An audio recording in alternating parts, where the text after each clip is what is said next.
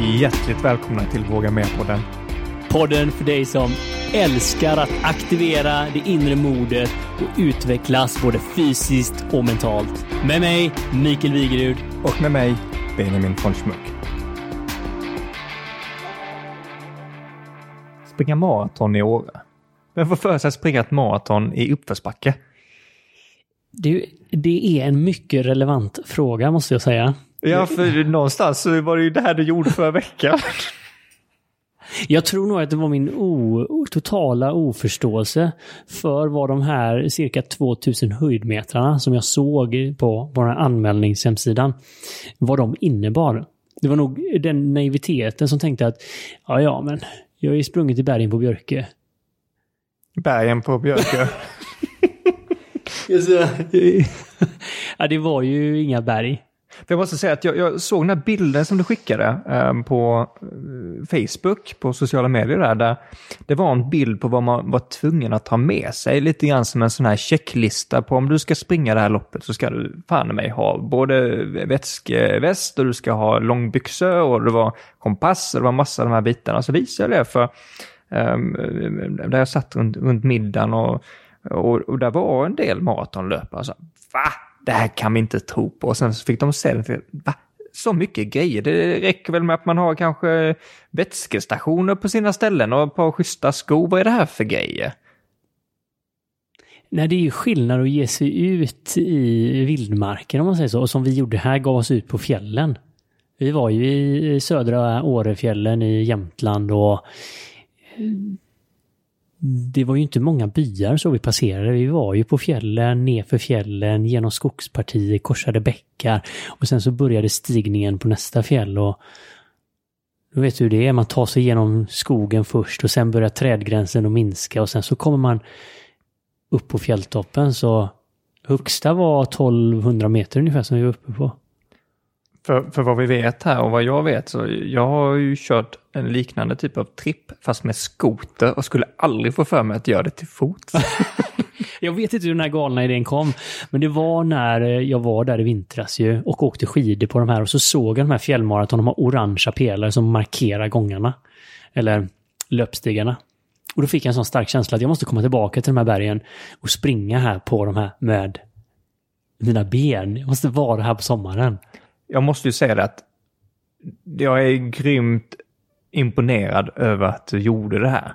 Eh, och det andas verkligen våga mera redan från kärnan här i podden. Och något annat som andas äventyr på två hjul under ett års tid. Det är ju det här som vår gäst ska ta med oss till idag. Ja, och det är ju det som är så häftigt att vi får kliva in innan det här har börjat. Patriks längtan av att spendera mer tid i Afrika och att förverkliga den här drömmen som han har burit inom sig. På två hjul från Sverige till Sydafrika.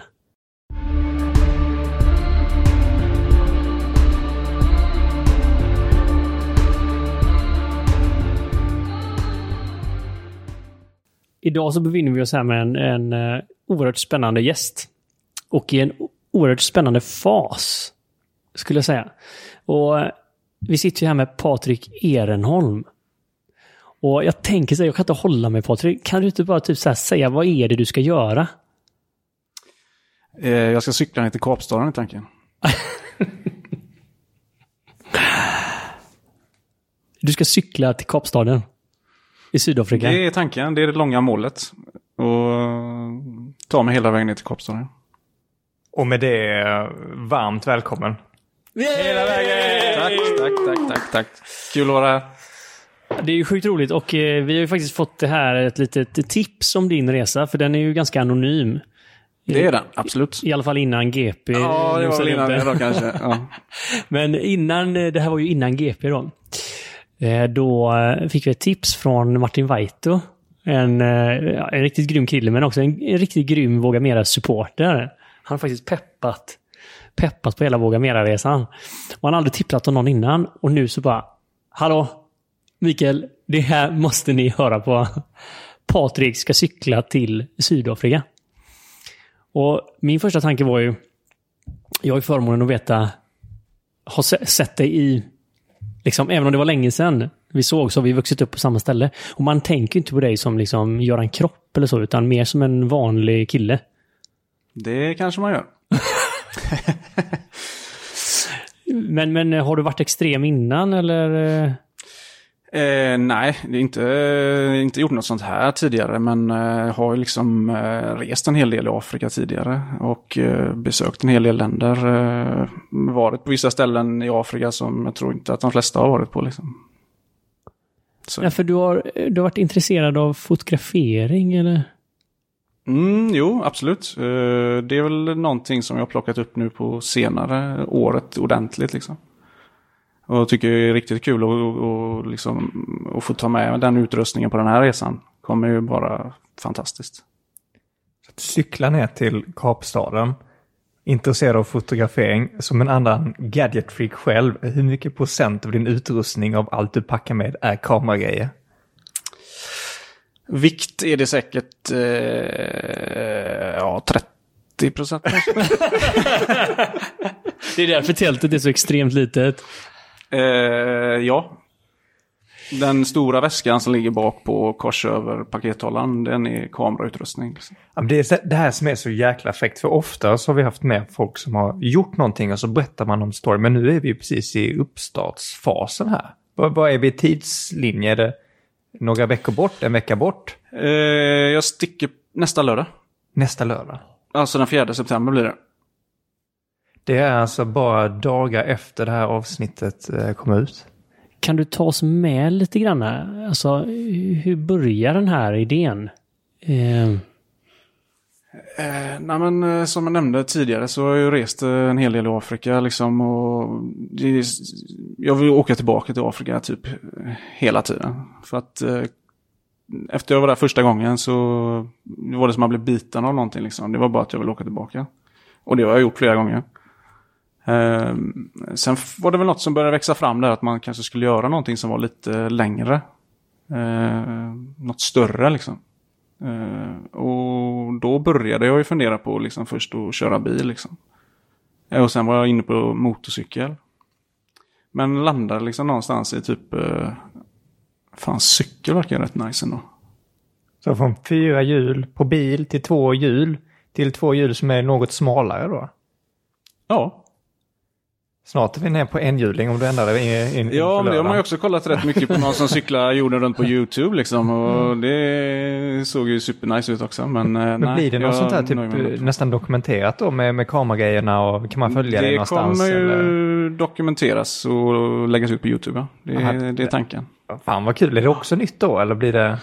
Nej, jag har ju lite, jag har ju min lilla kanal på YouTube där och lite från de tidigare resorna i Kongo, Uganda och Botswana och Namibia liksom. Så att, Nej, nu kommer det namn jag knappt har hört tidigare. Det här- nej, alltså det är ju fräckt fortfarande för Afrika är ju väldigt okänt för majoriteten av människor. ja, många ser nog inte riktigt Afrika så som det egentligen är. Nej. Kan du ta oss med lite till Afrika?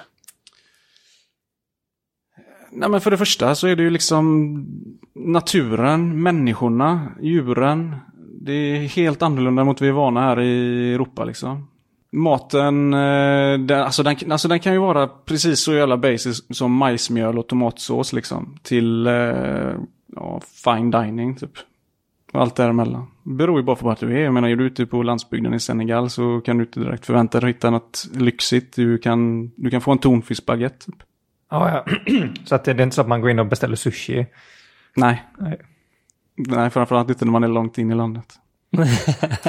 Men hur, hur är det med, eh, med, med människorna och så? För jag kan tänka mig, som generellt svensk och blir bombarderad av media nu så kanske man tänker att ja, men, om, om det är någonstans det ska ta mig så är det kanske inte Sydafrika. Nej, eh, som tur är så är det säkert nio månader tills jag är där. Liksom. Ja.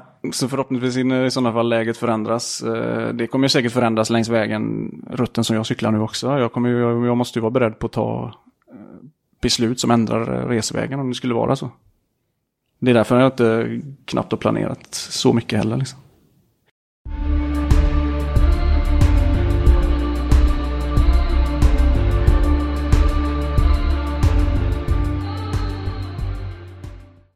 Innan vi tittar på den här obefintliga planeringen som du säger, men ändå Mm. en tanke om hur du ska cykla.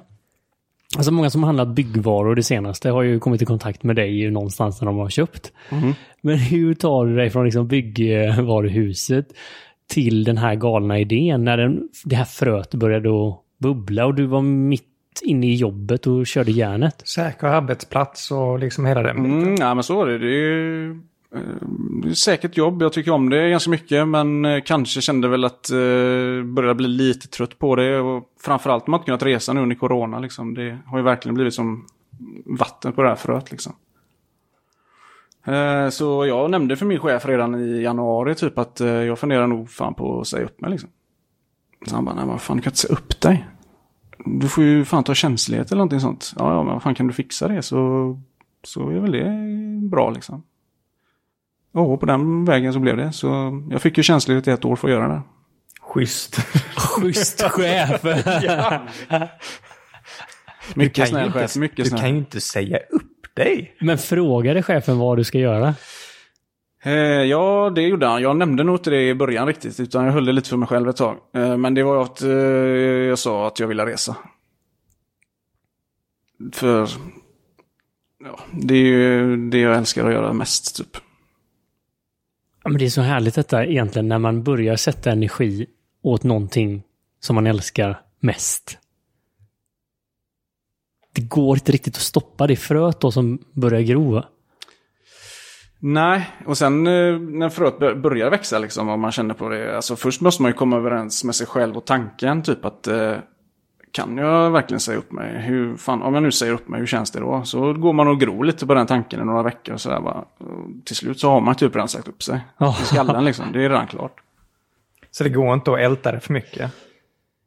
Nej, jag kände nog bara typ att i skallen så gjorde jag mig mentalt förberedd på varje steg. Typ. Och när jag gjorde det så, så kändes det enkelt. Typ. Då var det liksom själv, som ett självklart val. Och, och det är väl en sån jäkla bra kompass. Liksom att du säger så här, man ser på det nästan när du säger det. Det var självklart. När jag var klar i tankarna så var det självklart. Ja, då hade jag ju redan gjort det i tankarna.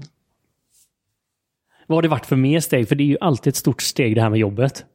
Ta konversationen med chefen kanske är liksom det, den största första tröskeln. Säga. Ja, men det är det väl ändå att man outar det lite där typ.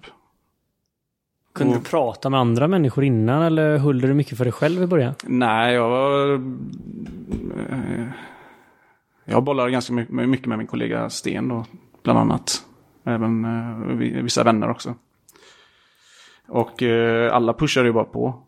Så då, det hjälper ju ändå på vägen det med liksom. Att ingen, ingen säger bara du är dum i huvudet liksom.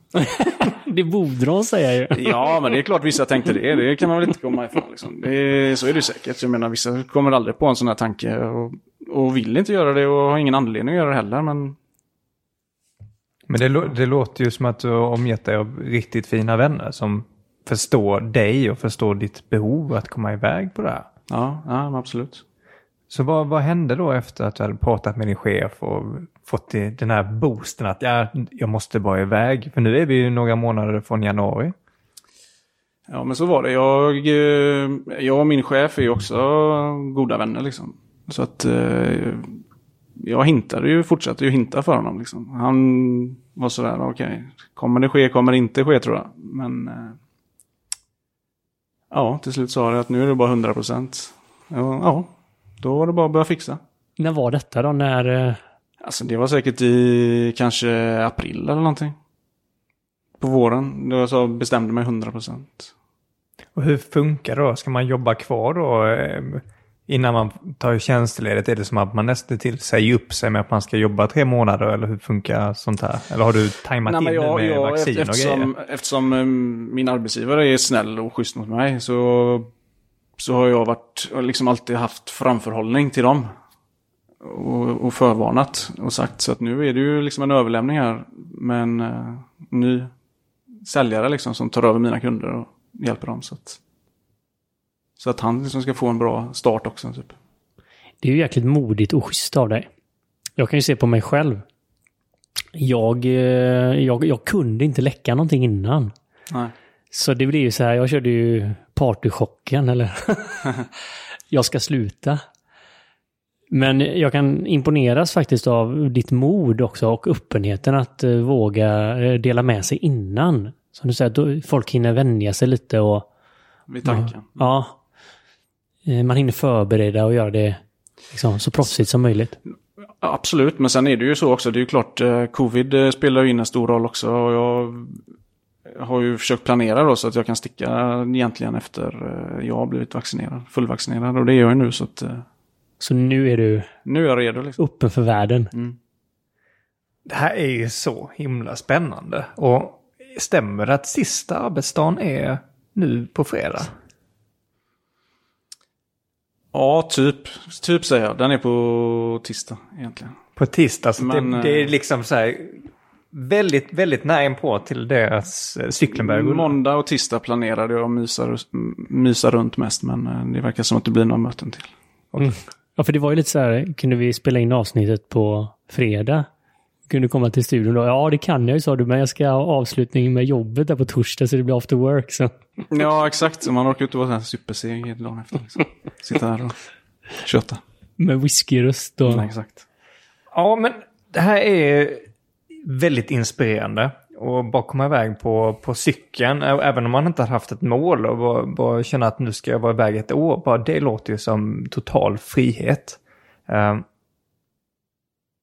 kan du ta, ta oss med lite grann till tankarna nu från, från att du har sagt upp det, inte sagt upp det, men från att du har fått från att du har eh, blivit tjänsteledig till dina förberedelser på packning och utrustning och vad har varit viktigt och vad har varit mindre viktigt? Vad är det för förnödenheter man kan klara sig utan?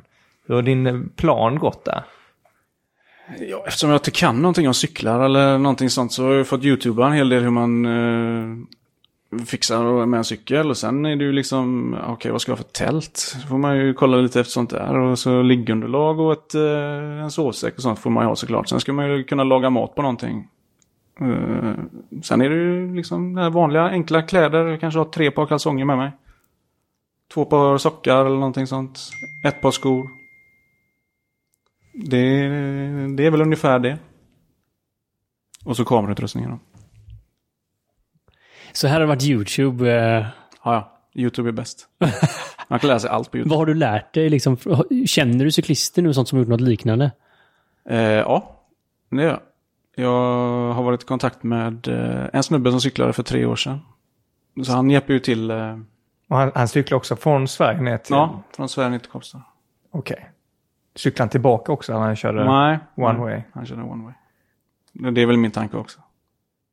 Hade han någon sån här riktiga, är det någonting du ska med dig så är det det här. Typ batong eller pepparspray eller... Ja, han tipsade faktiskt om att ta med en, en sån, det finns en sån laglig eh, pepparspray som du kan ha. Åh fan. Mm. Var någonstans då i, i Danmark eller var, var, var, Nej, var ska man jag slog behöva en den? snabb googling och det verkar som man kan köpa det här hemma i Sverige också. Så. Jag tänkte mer vad, vad, vad man skulle få användning. Ja, okej. Ja, nej, jag, jag, fan, jag tänker inte att jag kommer behöva det. Men det är klart, man vet aldrig vad man kan hamna i för situation någonstans i världen. Liksom. Det kan vara bra att ha kanske. Men jag har inte införskaffat den än i alla fall. Lite på det här ämnet. Vi har fått in några tittarfrågor också till dig sen innan då. Så tipsar den här Martin Waito. Han har ju skickat in en fråga. Och den är så här. Det kan ju vara lite läskigt att cykla genom typ Etiopien. Där man kanske blir kidnappad och där många cyklister möts av barn i tre veckor som kastar sten på dig. Mm, exakt. ja, det är väl så. Etiopien är väl ett av de länderna som tydligen ska vara känt som helvetet på jorden att cykla genom. Just på grund av eh, barn som kastar sten på dig och Det här är sant folk alltså. försöker riva dig ur sadeln och lite sådana grejer. Kasta liksom pinnar in och genom ekrar på folk och cyklister har blivit skadade liksom. Det. Men du ska cykla genom Et- Etiopien? Eh, ja. Men kan man göra det smart då på något sätt? Typ så här, men jag- tar Etiopien men jag tar det bara nattetid och så ser jag till att cykla jävligt fort i 12 timmar. Ja, men det tyvärr är inte någon höjdare att cykla för något. Vad, vad är det man, hur lång tid tar det typ att bara köra igenom Etiopien? Jag tror att ungefär att hela landet bör nog gå på tre veckor. Tror Tre jag. veckor. Men just nu är det ju, en av gränserna är ju stängda på grund av krig i Tigray-regionen där. Så du kommer ju inte in från Sudan. Ah, så det ska också med planeringen då, att det kan finnas krig. Ja. Ja. Ja, men det blir ju, då, i sådana fall så måste man ju flyga över den och det får man göra från eh, Sudans huvudstad till, eh, alltså Khartoum till Addis i Etiopien i sådana fall. Och så får man fortsätta därifrån. Mm. Så det är ju ett sånt, det är en sån grej på vägen som är ett frågetecken liksom. Men det får bli som, vi får, vi får helt enkelt se när jag kommer dit. Så jag menar, är det så att gränsen precis har öppnat när jag kommer, så kanske det är lämpligt ändå. Och liksom cykla igenom det. Nej, alltså det är så mycket grejer. Det, det är covid, det kan vara krig, som du säger, gränser är stängda och så vidare. Men du verkar jäkligt cool. Ja, men jag har ju erfarenhet från Afrika ändå. Liksom. Det är kanske det som skrämmer de flesta, att man ska cykla genom Afrika. Eh, jag ser fram emot eh, den otroliga gästvänligheten som eh, man stöter på där. Och framförallt när du kommer i, som ensam person då i, liksom i, på landsbygden och sådär, liksom, där det inte är så mycket turister. Det, jag har bara hört otroligt gott från andra cyklister. Så. Det är ju det att det, det är väldigt enkelt att man blir speglad av vad man läser och vad man ser. Men det finns, eh, som jag förstår på det här nu, en hel annan typ av bok eller massvis med andra sidor med upplevelser som inte pratas om. För det är inte det som innebär krig, att folk blir mördade eller att folk får en sten i huvudet. Alltså, kan vi inte eh, hänga lite där mot de här andra resorna du varit? Vad är det du ser fram emot på den här resan? Eh, den här resan ser jag fram emot att komma ännu närmare människorna. Eh, Att kunna stanna inom, i byar, liksom. Att slå läger helt ensam liksom, i Saharaöknen och bara kolla upp mot stjärnorna. typ. Eh, Cykla förbi många av eh, Afrikas bästa nationalparker, stanna där, liksom, köra någon form av safari, fotografera. Typ. Ja. Ja, det låter helt magiskt. som, Alltså. eh, Kan du ta några grejer till? Det var så skönt att lyssna va? Ja, det, det, finns, det finns så många skäl att åka till Afrika och det är liksom att folk ser eh, Afrika som något farligt och, och sånt. Det, det har ju bara med eh, nyheterna att göra liksom. För det är, folk förknippar det med krig, krig svält och... Ja. Typ. Ja, det finns så mycket annat. En grej som fascinerar mig med, med just eh, vissa delar av Afrika, för Afrika är ju väldigt olikt. Alltså det är ju väldigt mycket länder än vad man kanske tänker sig. Man bara tänker kartan och sådär. Eh, men på något sätt i Sverige har vi gått till att bli att man ska ha ett symaskinskörkort och nu ska man ha körkort för vattenskoter. Man ska ha pilotlicens för att flyga drönare. Och så kollar man vissa delar i Afrika, det är så här, men vad fan, kör bil om du vill köra bil liksom. Promillekontroll, du kör ordentligt så det är, ganska, det är ganska stor skillnad och kontrast på sådana bitar. Ja, och framförallt, eh, jag menar Afrika är en otroligt stor kontinent. Jag menar det diffar ju rätt mycket på regler och utvecklade länder och områden i länder. Och, så att det kommer liksom bli en... Eh, alltså, mm, alltså bara att nå en storstad i Afrika kontra landsbygden, det är ju otrolig kontrast liksom. Ja, för som lekman så är det lätt att man säger Afrika. Och sen går det inte att komma så mycket djupare ner nivåerna där. Nej, men jag menar exakt. Jag menar Nordafrika är ju bra mycket annorlunda än eh, Östafrika eller Västafrika. Eller... Men om vi ska få Absolut. li- lite grepp på hur stort det är, för man blir ju lurad när man kollar på kartan, för då ser ju Sverige så himla stort ut Ja. vad Sverige egentligen är. Men den, den här trippen, om man paddlar på ordentligt med cykeln och sover och käkar med cyklar på och inte stannar någonstans i en, två veckor. Hur mycket liksom, procent pratar vi att man cyklar i Afrika eh, jämfört med då Europa och sådär? Alltså, jag tror, ju, jag, jag tror ju att resan är ungefär på 1500 mil. Är den så lång? Och då, bo, då bör vara 1200 av dem i Afrika. Okej. Oj. Ja. Så typ 65 procent. Det är en stor... Afrika är bra mycket Alltså. större än vad man tror. Ja, för på 300 mil så kommer du till eh, spetsen på Europa. Ja, Aten. Ja. Och sen är resten då 1200 mil genom Afrika.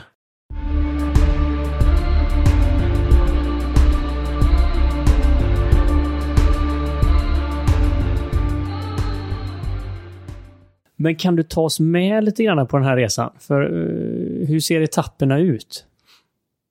Eh, jag började med att fuska då och åka från eh, eh, Kielterminalen här i Göteborg ner till Kiel. Och därifrån startar egentligen trampandet ner mot Aten. Och jag har egentligen inte planerat rutten så mycket utan genom Tyskland, Österrike, Slovenien blir det väl och så uh, längst ner med Adriatiska havet. För när, när du väl kommer då till, till starten av etappen i Afrika, var hamnar du då någonstans? Ja, för vi var ju i Aten här nu sist. Mm. Sista Europa-destinationen. Ja, det är tanken. Att nå Aten i alla fall. Och sen då så kliver du in i... Sen måste jag ju flyga över till Kairo därifrån. Då flyger du till Kairo, ja. Ja. Mm. Det, finns inga, det går inga färger eller eh, någon sån transport över så jag måste flyga. Jobbigt att cykla. Ja, eller simma. Är det, för, är det alltid så eller är det Jag nu situationen? eh, nej, jag tror, jag vet inte om det beror på covid. Eh, jag tror inte det Nej. faktiskt. Så nu är vi i Egypten säger vi Mm. då på, på och nu kliver vi in i den stora då, majoriteten av milen och eh, Exakt. Där, man vill, där jag vill spendera tiden. ja, det är det här som egentligen är huvudsyftet med den här resan. Så är det. Verkligen känna Afrika från insidan. Ja, Ah, det är så, så hur tar du riktningen här nu då? Du säger vi, du ska köra ostsidan av Afrika. yes. Och Så- för någon som inte känner till, som jag som är så dålig på geografi, trots att jag har rest. Vad innebär ostsidan? Alltså, vad är det du söker där? Vad är det för länder som... Nej men om man ska cykla, alltså cyklar man genom Afrika eller ner till Kapstaden eller någonting så finns det ju två rutter. Antingen så cyklar man på längs västsidan. Och då börjar man ju som du säger typ i Spanien eller Marocko där. Så går man längs västra sidan ner. Eller så kör man eh, östra sidan och där finns det ju en klassisk rutt som kallas för Cairo to Cape Town. Och den eh, går ju genom, eh, ja, Kenya liksom. Kör du i Kenya, Tanzania? Ja, jag har inte bestämt riktigt. Okej. Men jag kommer in i Tanzania också. Eller om jag ska cykla genom Rwanda och Uganda. Den vägen. Jag har varit där tidigare och det är fantastiskt vackert. Så att... Eh, ja, vi får väl se. Okej, så det är väldigt öppet här nu. Det är känner. väldigt öppet.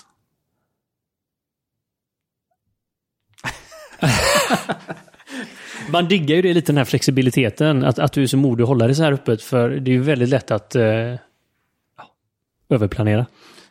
Ja, och det är svårt också om du håller på att planera var, varje destination. Typ, ah, nu måste jag vara här innan det. Och så kanske kroppen säger att nej, fan, du kan inte cykla mer idag. Liksom. Utan det, kroppen får ju säga vad den säger och hur jag, hur jag reagerar på det. För jag har ju ingen cykelerfarenhet utan eh, jag har ju bara cyklat här hemma typ i 20 mil. Liksom.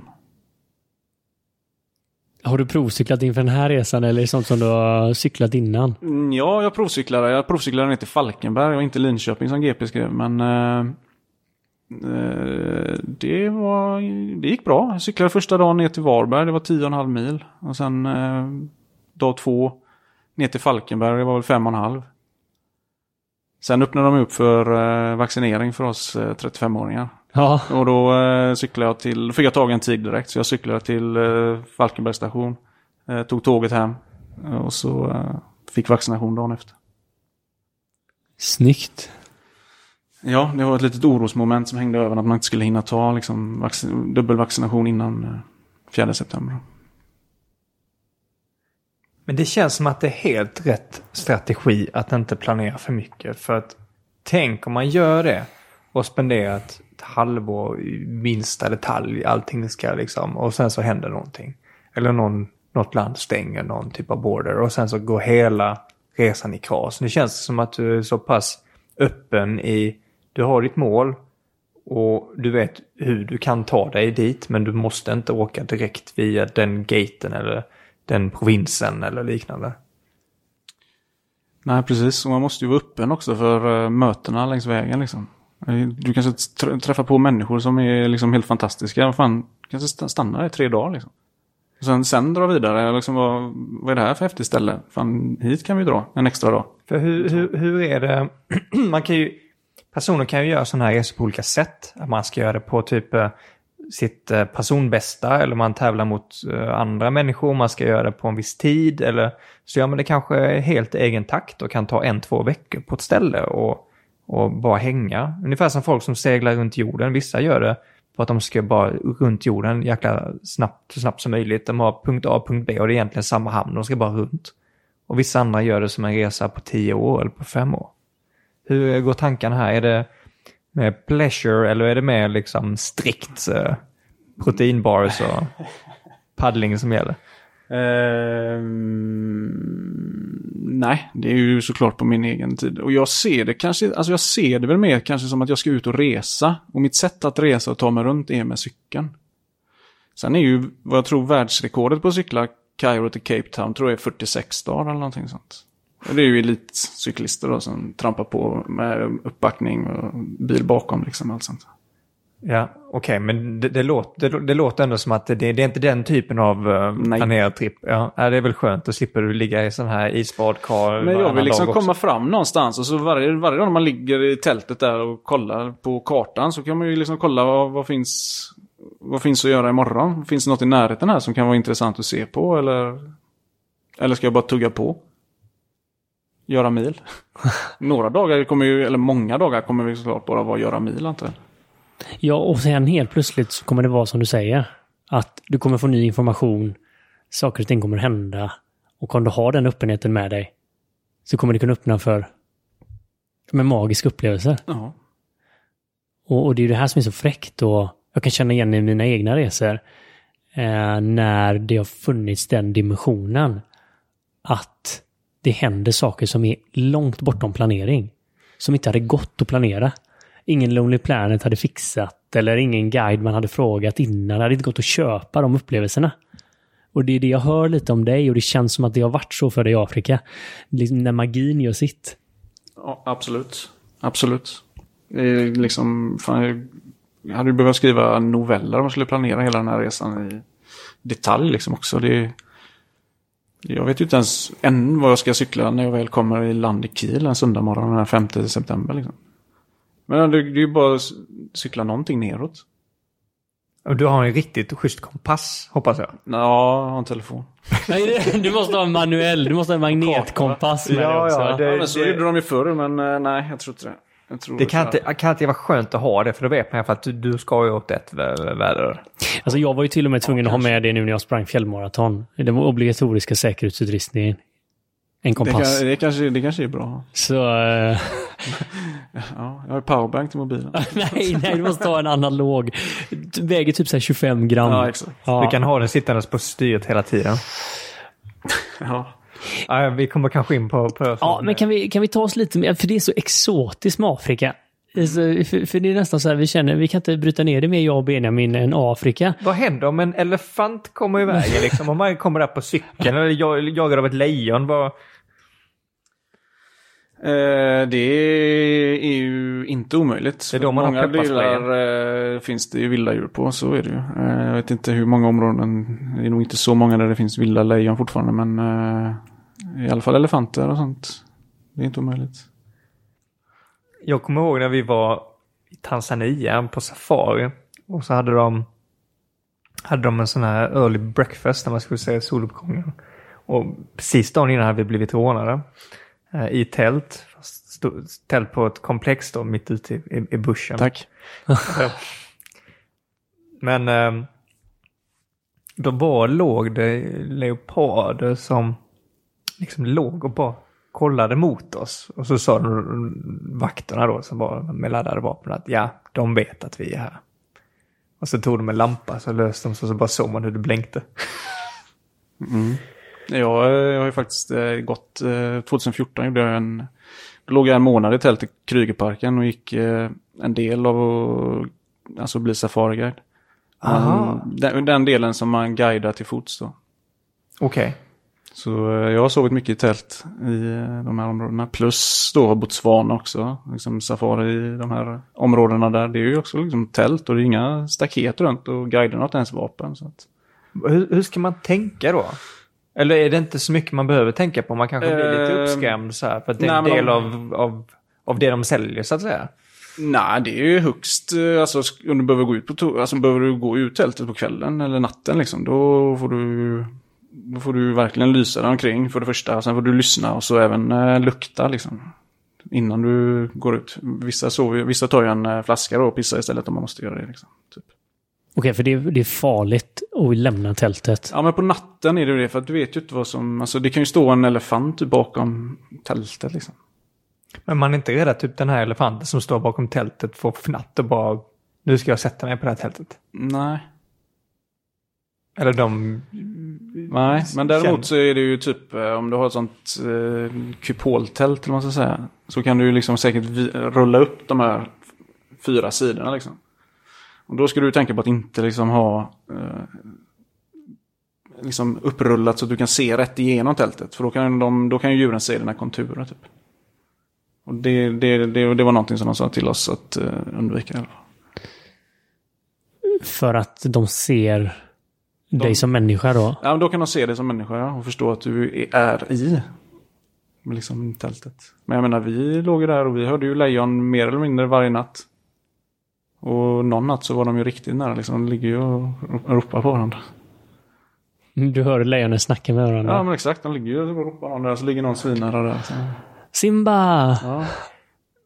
Som, som en dykare så är jag van att man, man pratar om den här myten att om det, om det att hajarna luktar en från jättelångt och sen kommer de och så äter de upp en. Men hur funkar det på savannen? Är det så att man, liksom, man luktar jäkligt gott eller är det ett trick då att man kanske inte riktigt duschar varje dag eller hur funkar det? Eh, det handlar ju mest om vindriktning helt enkelt. Jaha, Ja. så sätt tältet strategiskt då? Ja, men jag tänker mer om man är ute och går eller om man guidar till fots då liksom. Så är det ju, alltså, är du i fel vindriktning så känner ju djuren doften av det direkt. Och antingen sticker de ju då. Man vill ju helst inte överraska ett djur. Det, blir ju, det är då det blir som mest farligt. Eller tränga. eller något. Mhm. Ja, för det känns annars som att du har en sån här väldigt naturlig del till naturen och djuren. Jag tänker att egentligen har ju människan levt nära naturen och djuren, även i de här farligare djuren. Ja. Och, och det känns som det är lite det du pratar om egentligen, att inte överraska dem, inte skrämma dem. Och och då, då funkar man tillsammans. ja. Ja, men så är det. Och det är väl det som är så fräckt just när man kommer till Afrika, vissa delar av Australien där man, man här hemma ja, behöver inte tänka på naturen. Men där är det så integrerat i samhället på något vänster att eh, är man inne helt plötsligt kanske det kommer en flock med 200 kor som går över gatan och alla förstår att ja, men låt korna gå där för fan. Och här hemma hade man bara liksom what the fuck, upp telefonen och fota. Det går en hare på, på, på, på, i trädgården. Men vad var den största skillnaden att lämna eh, Torslanda, Göteborg och, och kliva in i Afrika? Vad, vad, vad var... Var det någonting som har förändrat dig som människa? Oj. Eh, alltså, men den är ju total. När du åker ner till Afrika. Framförallt när du ser bägge sidor liksom. Det är väldigt... Eh, vissa delar är ju väldigt rika och många delar är ju extremt fattiga. Så det, om, det, får man ju, det får man ju se om man åker dit. Så, så är det ju. Um, ja, jag vet inte. Jag måste fråga en grej just på när det kommer till, till människor. För vi var inne lite grann på mat och vi har varit inne på natur och så här. Men en, en grej du nämnde här för oss eh, Patrik, det var just det här att komma ner till människorna också. Um, och det är ju så stor diskrepans på rika, fattiga. Vi snackar liksom, vi har ju pirater, vi har kidnappningar, vi har folk som eh, inte har mycket pengar men har- är liksom sjukt snälla och välkomnande. Det känns som att man har ett jättespektrum med massvis med olika grejer. Vi blev rånade, det var ingen som skadade sig. Men det var läskiga polisförhör efteråt kan jag säga. Och sen så, hur, hur navigerar man sånt här? Hur, hur, hur, hur tänker du liksom till de här mötena som kommer ske? Och hur, hur kan man Eh, ja, du. förbereda sig på, Ehm. på, på vad, vad komma kan? Det, det är liksom... Jag vet inte om man ska vara förberedd på det på det sättet. Men eh, jag är klart att jag är medveten om att risken finns. Att man blir rånad eller något sånt där liksom. Men det är, den risken finns fan här i Göteborg med. Och det är inget jag går runt och tänker på liksom. Ja, man kan bli skjuten också, det vet vi ju. Man Ja, men jag tror det är viktigt det du säger, för det är, det är så himla lätt att det blir skrämselpropaganda när man ska göra någonting.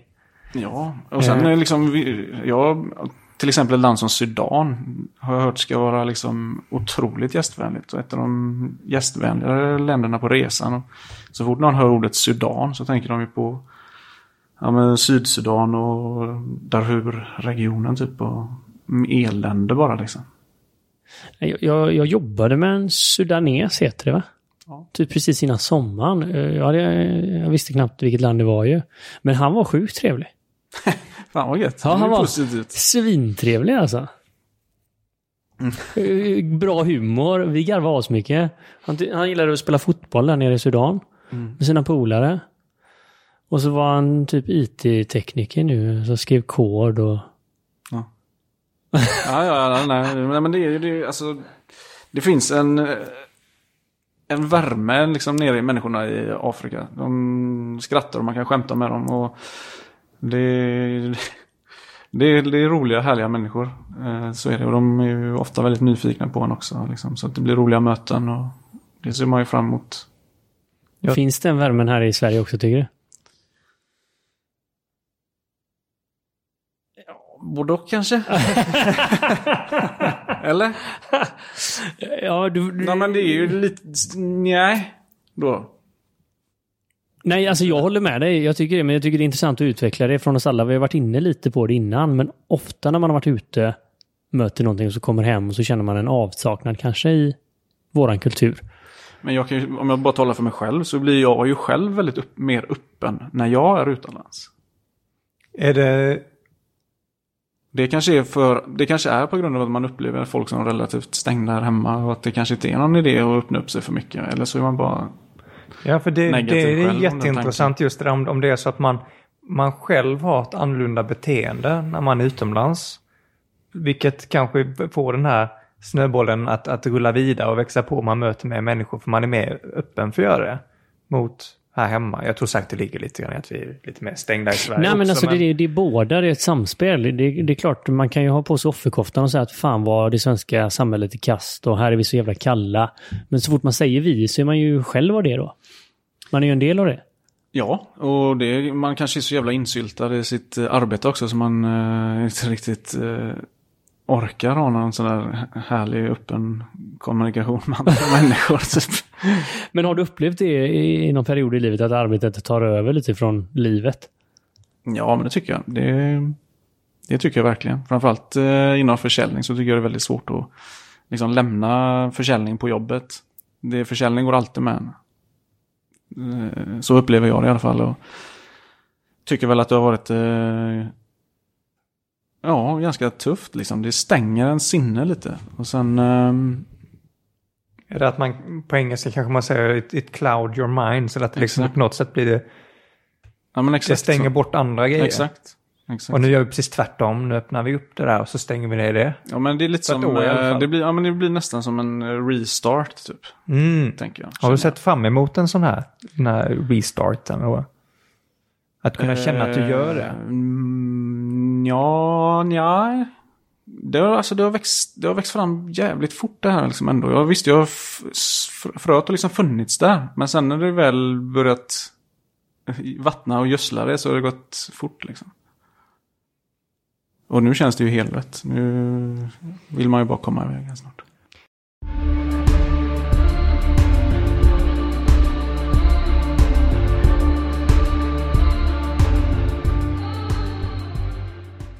När man, när man gör en sån här resa, om man är iväg så länge som ändå är planerat ett år. För jag, jag gissar även om du tar dig dit så kanske du medvetet stannar där längre. Det är inte så att du kommer hem med åtta månader om du gjorde en spurt. Nej. Finns, eh, finns det risken att du blir kvar? Eller chansen att du blir kvar? Eh, ja, det finns kanske en chans. Det vet man inte, jag har ingen aning. Eh, men eh, det har jag alltid känt eh, typ att eh, någon gång så vill man ju gärna bo i ja, typ Sydafrika eller ja, södra delen av Afrika skulle jag nog som ha som favorit eh, just nu då. Vad säger dina nära och sånt? Är de, är de nervösa att, att de liksom ska förlora dig till Afrika eller? Eh, nej, det tror jag inte. Men eh, det kanske de borde.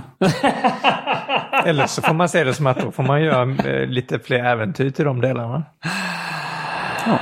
Ja, det, är- det är helt underbart. Vad, vad, vad är det? Är det någonting som du känner är lite läskigt eller skrämmer dig lite eller gör dig lite nervös? Eh, det, det, det som man, som man är orolig för är ju trafiken. Att man blir påkörd liksom. Ja, det är det som är det farligaste. Ja, Det är inte djur och rånare och det är trafik. Men hur, hur funkar det då? För eh, det, det är två rutter man kan välja lite grann om man ska ta sig ner. Man kunde köra eh, på, på varsin sida av Afrika.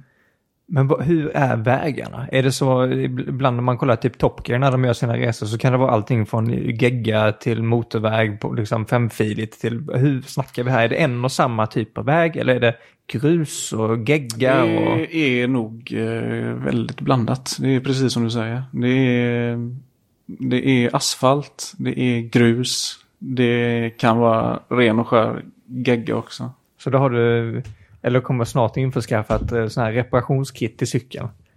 Eh, det är införskaffat. Det, det är införskaffat. Mm. Nej, men. Hur är det nu? För nu sitter vi i en podd här. Yes. Alla vi som hade turen att se GP gjorde en jättefin artikel och det var på första sidan i Sport och Nöje. Eh, det känns ju inte som du själv egentligen har drivit på detta utan eh, Nej. folk runt omkring dig har tipsat lite och, och din resa har fått eh, publicitet.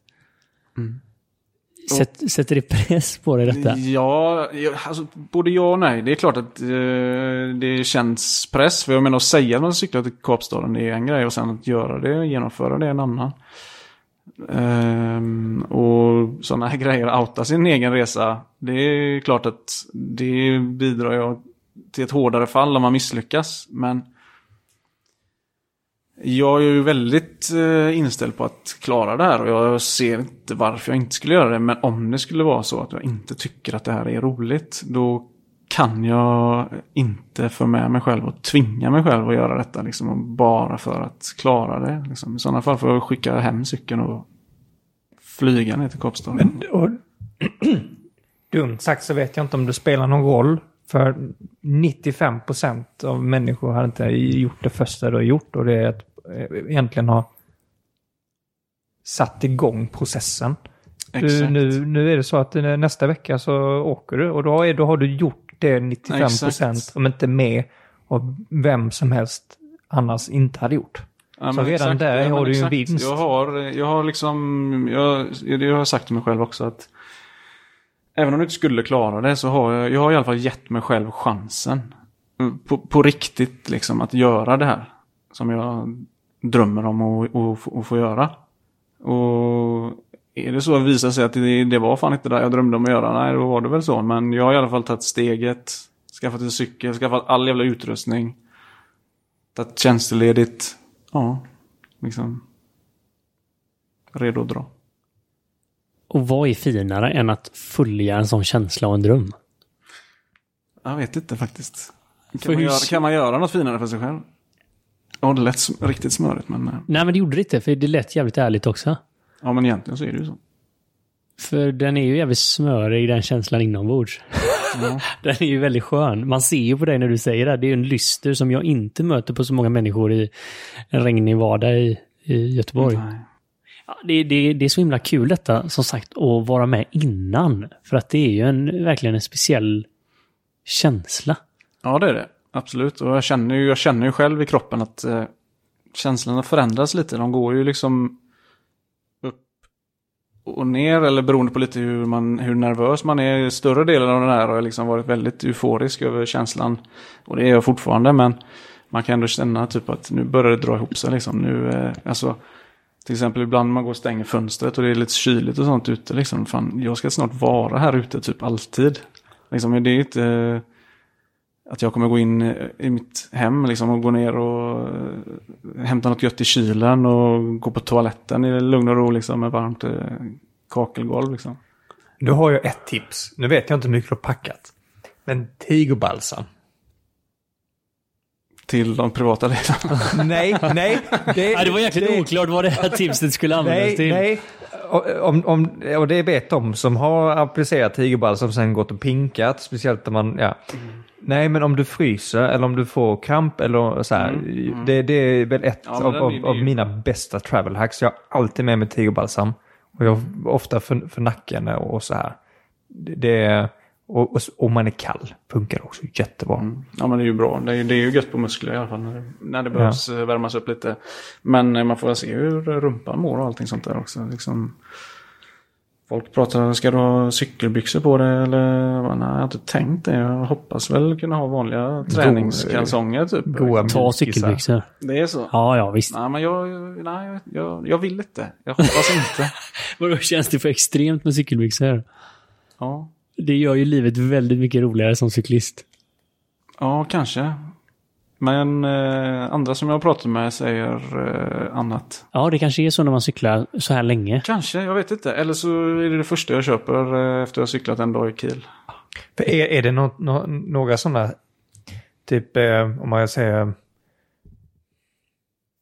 några sådana fällor eller någonting som är typiskt det man kan klanta sig med, med skoskav eller sånt? Är det vissa sådana grejer som är extra påträngligt eller som du har fått höra eller blivit varnade mot?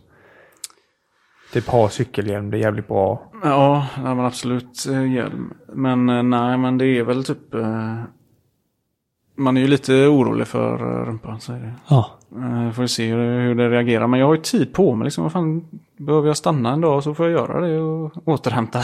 Massage. Exakt, det kommer ju säkert eh, dyka upp krämpor och jag kommer ju bli sjuk och...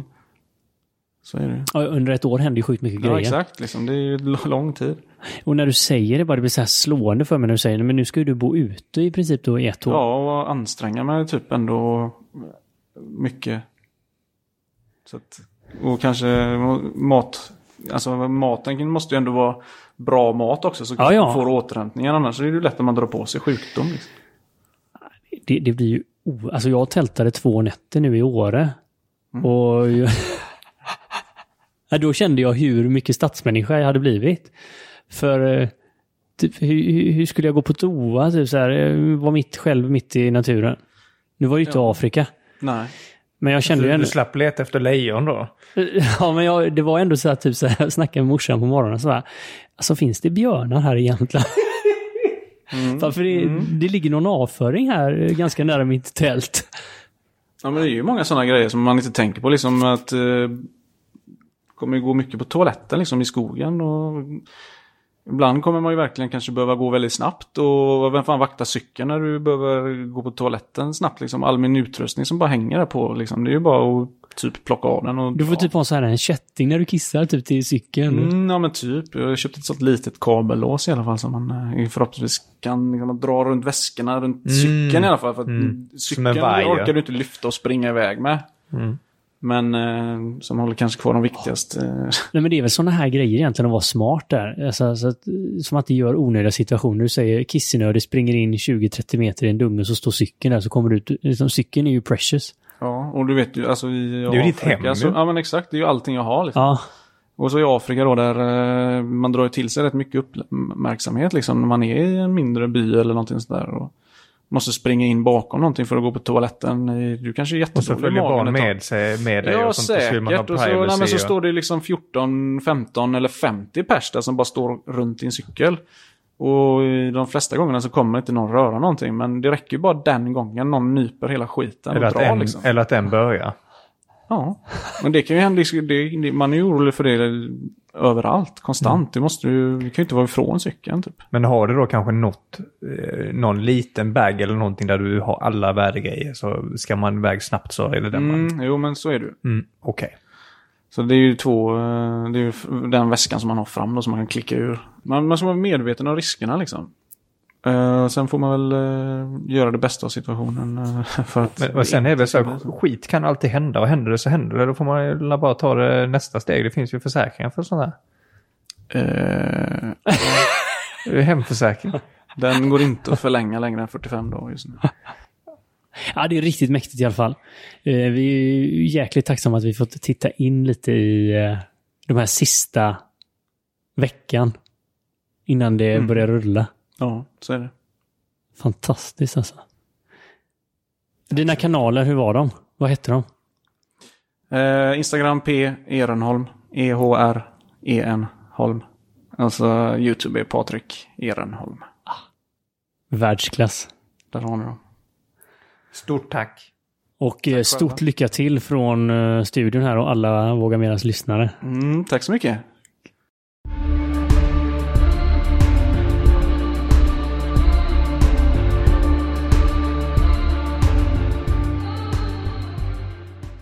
Du har precis lyssnat på Våga Mer-podden. Med mig, Benjamin. Och med mig, Mikael. Vill du höra mer av oss så måste ni ju såklart prenumerera på podden. Och det gör ni genom att ni klickar i den här klockikonen där poddar finns. Det brukar vara som en, en liten, liten, liten ikon. Så se till att ni hittar den så är ni med nästa avsnitt och nästa igen och nästa igen och nästa igen och ni är alltid uppdaterade. Och är det en sak som vi verkligen tycker om i Våga Mera-podden så är det ju att vi tillsammans engagerar oss. Så in på våra sociala kanaler, kommentera, dela och inspirera varandra. Ha en magisk vecka till nästa gång så syns vi snart igen.